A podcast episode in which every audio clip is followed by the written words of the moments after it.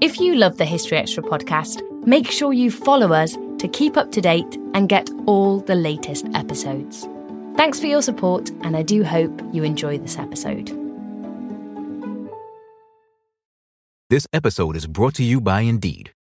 We're driven by the search for better, but when it comes to hiring, the best way to search for a candidate isn't to search at all. Don't search, match with Indeed. Use Indeed for scheduling, screening, and messaging so you can connect with candidates faster. And listeners of this show will get a $75 sponsored job credit to get your jobs more visibility at Indeed.com slash History Extra. Just go to Indeed.com slash History Extra right now and support our show by saying you heard about Indeed on this podcast. Terms and conditions apply. Need to hire? You need Indeed. This episode is brought to you by Visit Williamsburg.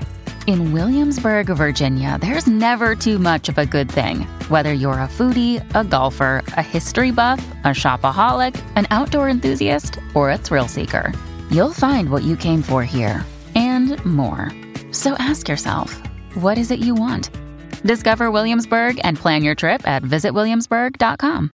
Mom deserves the best, and there's no better place to shop for Mother's Day than Whole Foods Market. They're your destination for unbeatable savings, from premium gifts to show-stopping flowers and irresistible desserts. Start by saving 33% with Prime on all body care and candles. Then get a 15-stem bunch of tulips for just $9.99 each with Prime. Round out Mom's menu with festive rosé, irresistible berry chantilly cake, and more special treats. Come celebrate Mother's Day at Whole Foods Market. Another day is here, and you're ready for it. What to wear? Check. Breakfast, lunch, and dinner? Check. Planning for what's next and how to save for it? That's where Bank of America can help. For your financial to-dos, Bank of America has experts ready to help get you closer to your goals. Get started at one of our local financial centers or 24-7 in our mobile banking app. Find a location near you at bankofamerica.com slash talk to us. What would you like the power to do? Mobile banking requires downloading the app and is only available for select devices. Message and data rates may apply. Bank of America and a member FDIC. Hello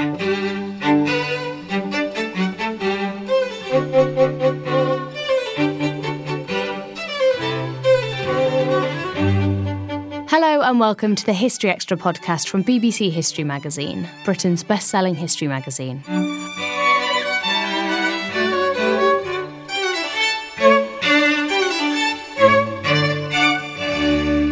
I'm Ellie Cawthorne.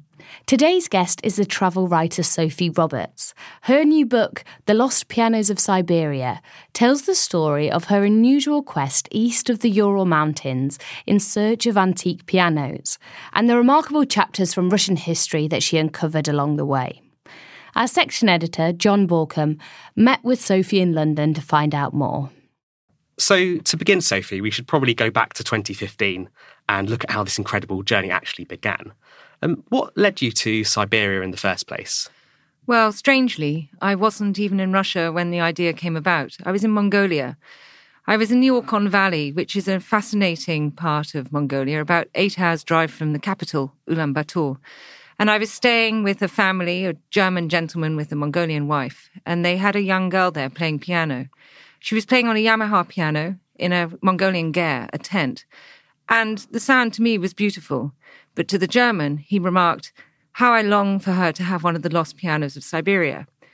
He was referring to a much, much bigger story that he knew a small part of. And I was piqued. It interested me what lay behind this kind of very evocative, poetic remark. And indeed, I started to look. I travelled to Russia to see whether I could find her an instrument worthy of her talent that had a different sound, a more historic sound, and so opened up a quest, a sort of Monty Python quest in many ways, but a quest all the same that led me through 200 years of Russian history. Fantastic. So, I mean, what what's really fascinating about the book is, as you say, how it intersects with all these major events uh, in both Russian history and also musical history. Um, go back to the beginning, when when was the piano first introduced to Russia? The word piano is a dangerous one to use in its early times because the keyboard had many different iterations, clavichords, pianos, they were used, even the terms were confused. But where I begin the story is with Catherine the Great.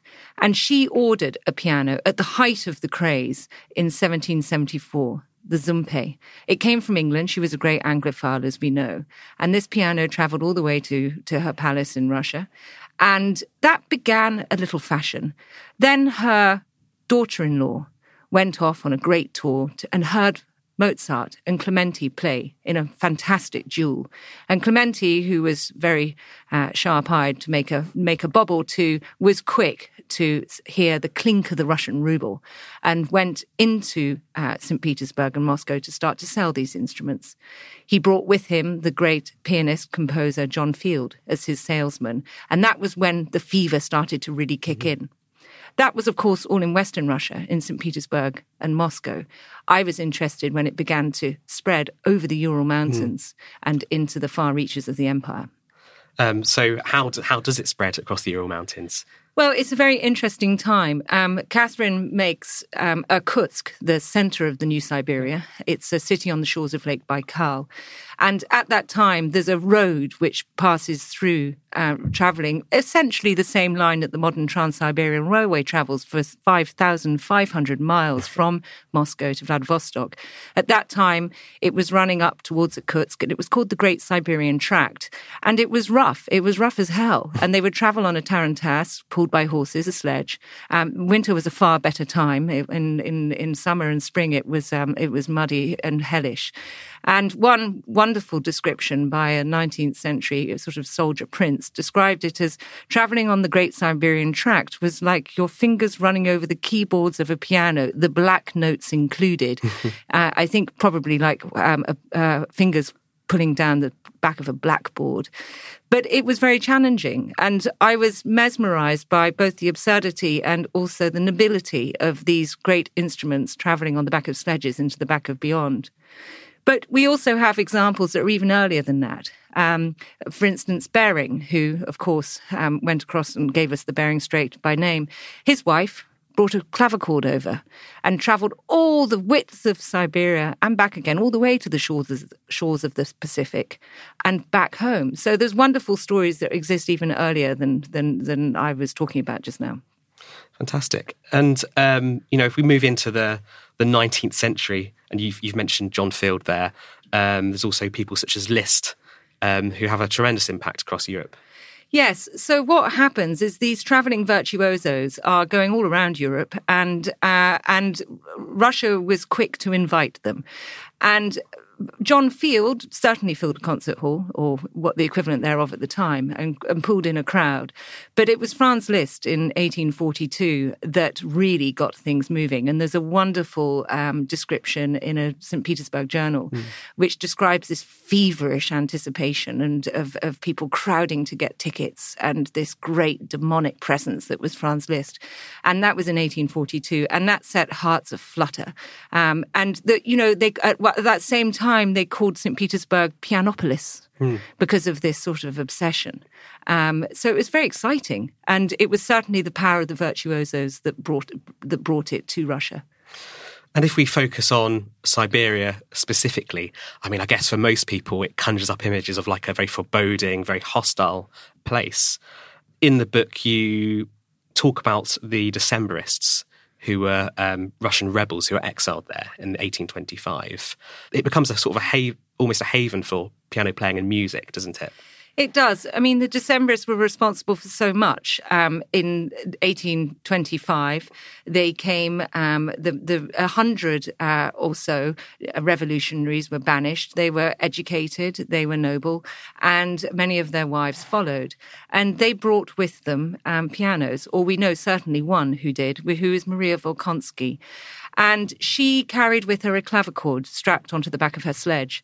And it even went over a frozen Lake Baikal. And that image stuck with me early on when I was researching this book. This sort of wonderful thought of a, of a, of this instrument clambering across this lake, which I crossed myself and the, when it was frozen, a meter thick, the surface. And that piano ended up in the jail where her husband, Sergei Volkonsky, was incarcerated on the eastern shores of Lake Baikal. And there was a drawing by a fellow Decembrist that depicts wife and husband with this instrument um, in the cell. But she wasn't the only piano story in the Decembrists in Siberia because you, we also find that there was a they had a sort of a, a academy, if you like, mm-hmm. with a huge collection of library books and musical lessons um, were part of that academy, and it was a way that these um, exiles and their wives manipulated their prison governors and managed to um, access some of the local communities, and education started to flow, especially when they were released from hard labor and went into the community at large in Siberia. And one of the places that I got most excited by was a town called Kyakhta, mm. um, south of Baikal on the Mongolian border, where I traced a really very interesting narrative um, with two Decembrist brothers who did encounter um, music and were responsible for all sorts of um, um, an explosion of education, really, in this this kind of back of beyond, snow swept, wild steppe town. Yeah, it's um, it's, true, it's truly fascinating, just the sheer scale of Siberia. Um, you actually made multiple journeys, of course, to Siberia, didn't you? I did. I think I calculated it was 158 days I spent out there over a two year period. Um, and my Siberia, and I should say this from the get go, is is wide. It's poetic. Siberia is not really a place, it's a concept. I went by um, Anton Chekhov's description. Anton Chekhov traveled Siberia in the 1890s. He traveled its width um, all the way to the penal colony of Sakhalin mm. Island on the coast, the Pacific coast.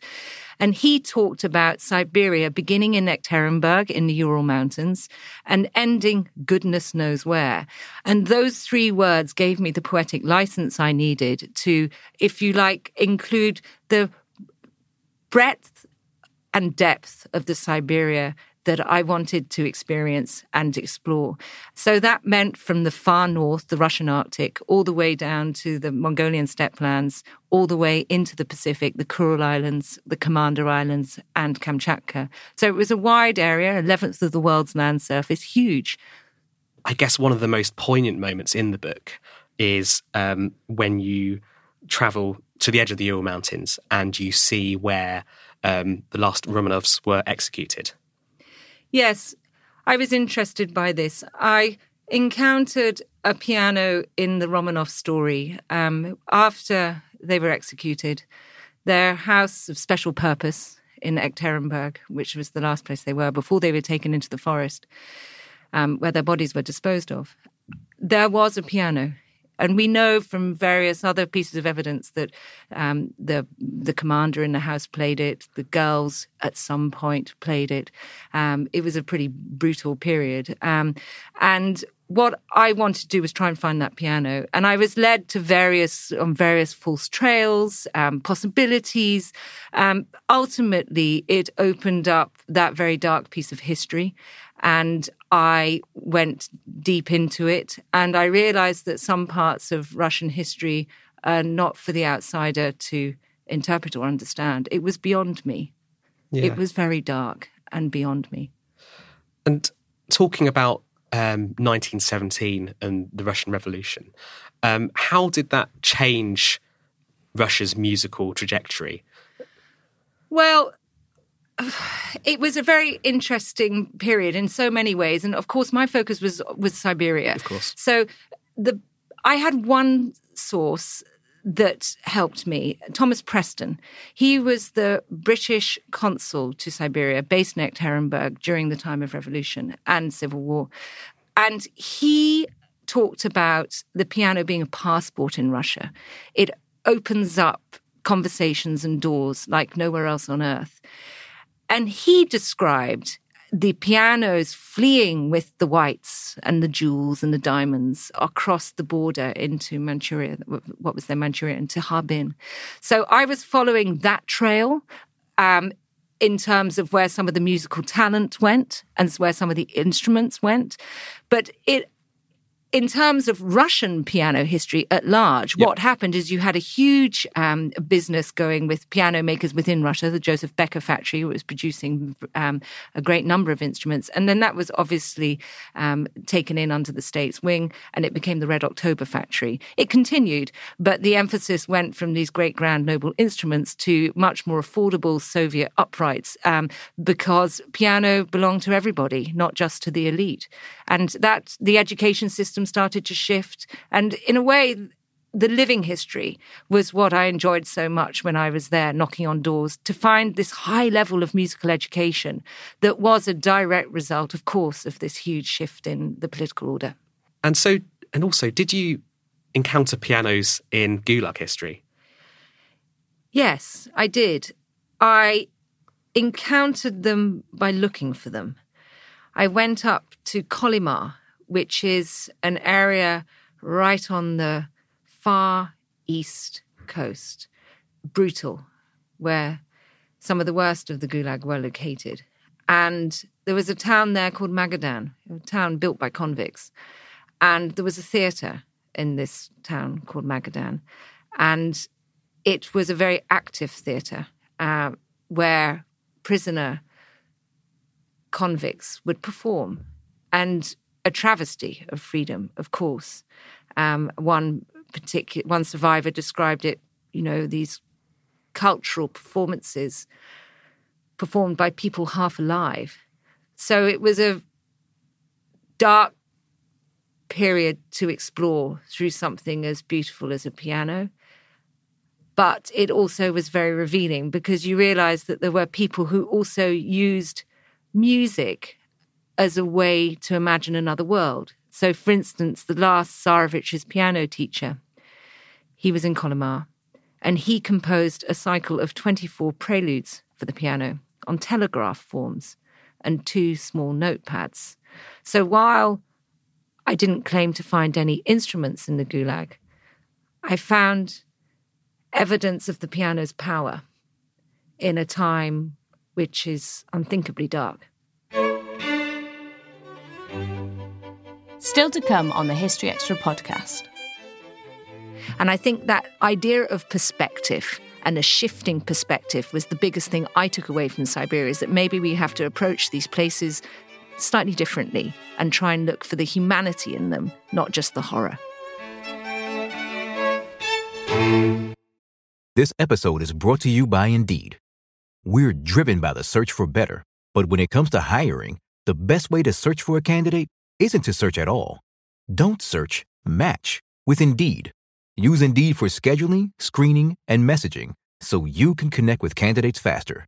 And listeners of this show will get a $75 sponsored job credit to get your jobs more visibility at Indeed.com slash History Extra. Just go to Indeed.com slash History Extra right now and support our show by saying you heard about Indeed on this podcast. Terms and conditions apply. Need to hire? You need Indeed. eBay Motors is here for the ride. With over 122 million parts, you can make sure your number one ride or die stays running smoothly. Brake kits, LED headlights, bumpers, whatever your baby needs, eBay Motors has it. And with eBay Guaranteed Fit, it's guaranteed to fit your ride the first time, every time. Plus, at these prices, you're burning rubber, not cash. Keep your ride or die alive at ebaymotors.com. Eligible items only, exclusions apply. This episode is brought to you by FX's The Veil, starring Elisabeth Moss. FX's The Veil is an international spy thriller that follows two women as they play a deadly game of truth and lies on the road from Istanbul to Paris and London. One woman has a secret, and the other has a mission to reveal it before thousands of lives are lost. FX's The Veil, now streaming, only on Hulu.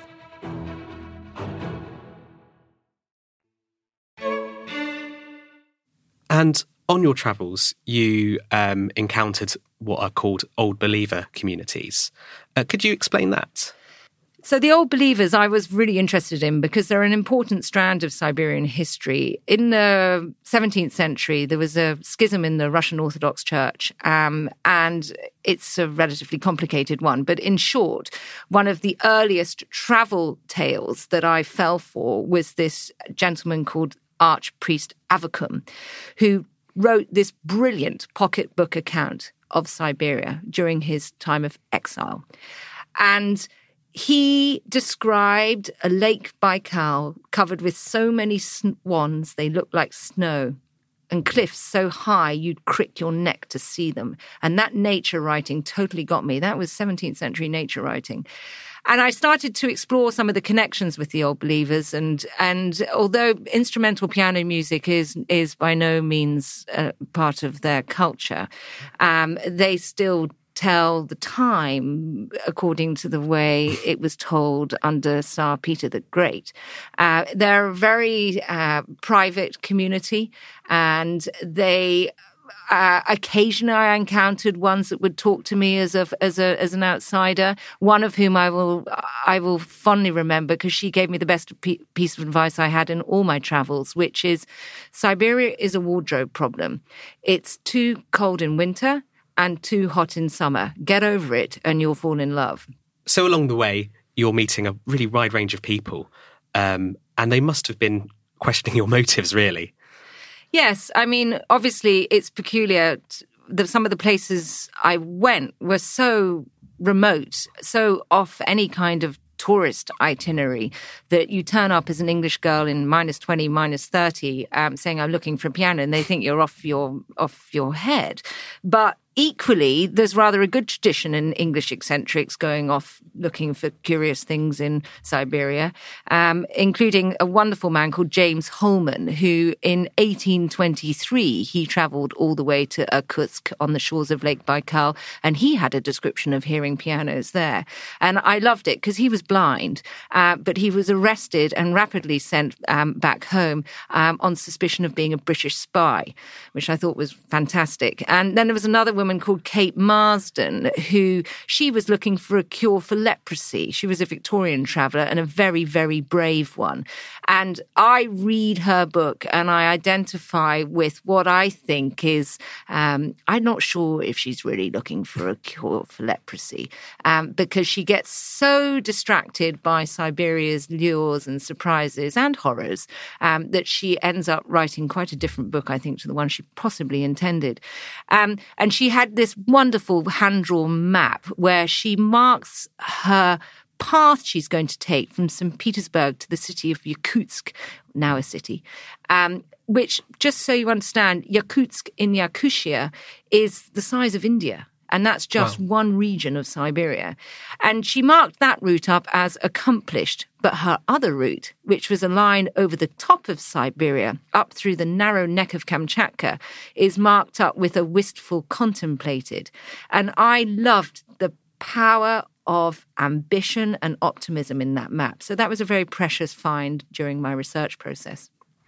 And during your research process as well, um, I mean, you state in the book that you're you're not a pianist yourself, but did you find yourself becoming something of an expert in pianos? Did you find yourself trying to find the serial number and the Yes, I mean, I think it's important to know I'm a journalist. Um, I'm not a musician and I'm not a historian, and I, but I'm I'm quite good or I'm quite keen to piece together pieces of information. And the great thing about pianos is serial numbers can lead back to um, factories, and factories can read lead back to buyers and tuners. So it was patching together those things that were exciting to me. And more often than not, provenance has been lost for so many reasons, deliberate and accidental. And for so many pianos, the object became redundant or uninteresting to a family. The pianos I was interested in were the ones that meant something, um, not necessarily musically, mm. but as a totem of solace, if you like. So there was one piano in particular that I encountered early on. It was a late 19th century one. It was very interesting. Um, it was Russian made. Um, so it belonged to this time when the Russian piano factories were very, very lively. And it was a wonderful object. The sound was rotten and probably unsalvageable, but it was a wonderful object. And the owner of this piano said to me that when he'd purchased it for $100 in the days of perestroika, when people were forced into selling whatever they had, he had remembered the owner telling him that it had arrived in Siberia on the back of a sledge, which means that it's um, before the trains. So I was desperate to try and find the provenance of it. I poked around the neighborhood he described, knocking on doors. Somebody said that it had something to do with a school teacher, and it was real needle in the haystack stuff. Then I went back two years later and I thought I'm going to give it one more push. So I made an appeal on Russian television um, with a really helpful Russian journalist. And sure enough, a day later, we got a call. And it was from this gentleman saying, That piano belonged to my mother in law. I think she's still alive. And I walked up three floors of stairs. I knocked on the door. I was given the address. And that lady's story, it was her piano, was to me one of the most profound moments because it wove together a really critical period in Russian history. And it was her aunt's piano that had indeed arrived in Siberia from St. Petersburg on the back of a sledge. Wow. She now listens to the music of that piano because its owner, its new owner, made a recording with a pianist and she says it's like listening to the music of her childhood. She's too frail to go and see the piano for herself, but she listens to the recording. So in in in many respects this book is about action, not just the past. Yeah. And what, what's the current state of piano making and I guess piano culture in Siberia? Well, the piano story is the same the world over. It's lost to recorded sound, and it's lost to um, you know cheap synthesizers and electronic keyboards. So it's no different from anywhere else in the world. But um, Russia no longer has a piano factory. It did, and there are people trying to change that, but there is no piano factory in Russia. There used to be, even in Siberia. I visited one in the city of Tyumen that was a very um, uh, it, it was a piano that was extremely active during the Soviet period. And in fact, the first piano belonging to the concert pianist Denis Matsuev came from this Tyumen factory. And I visited it. There were people that remembered the history. There was one gentleman who had indeed made pianos, and it was now making furniture. So, what did you ultimately take away from your time in Siberia? I mean, I think in the book you describe it as a kind of a bad breakup when it came to an end. Yeah. Siberia has this effect. It really gets under your skin if you let it. Um, and people that spend time there and have written about it come to that conclusion. If they weren't in exile and if they weren't in a gulag. So I'm seeing it from a very specific perspective because the darkness is there and it's huge. But there is another side that I really wanted to discover, which is the human side, the musical side, the optimistic side. And uh, it's a question of perspective and breaking stereotypes. And I think a really good example is a gentleman I met in the Altai who was a Aeroflot navigator.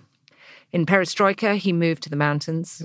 He stopped his job and he encountered a young boy playing a piano which had been painted onto a kitchen table. He had no instrument. So this former Aeroflot navigator went to Moscow and bought him a cheap piano and brought it back to the mountains. He has since distributed 42 pianos to mountain villages. He is building a concert hall from Siberian Larch behind his house. He has a library of 10,000 books, a community library. This man does not have any wealth. He's doing it through sheer passion. And when I said to him, I'm looking for a piano for this Mongolian pianist, he said to me, Well, if you find one, can you bring me one too? And I said to him, But this is so remote. And he said, But this place is, uh, he said to me, and I felt the tables turn, the world is very remote, he said. We are at the center.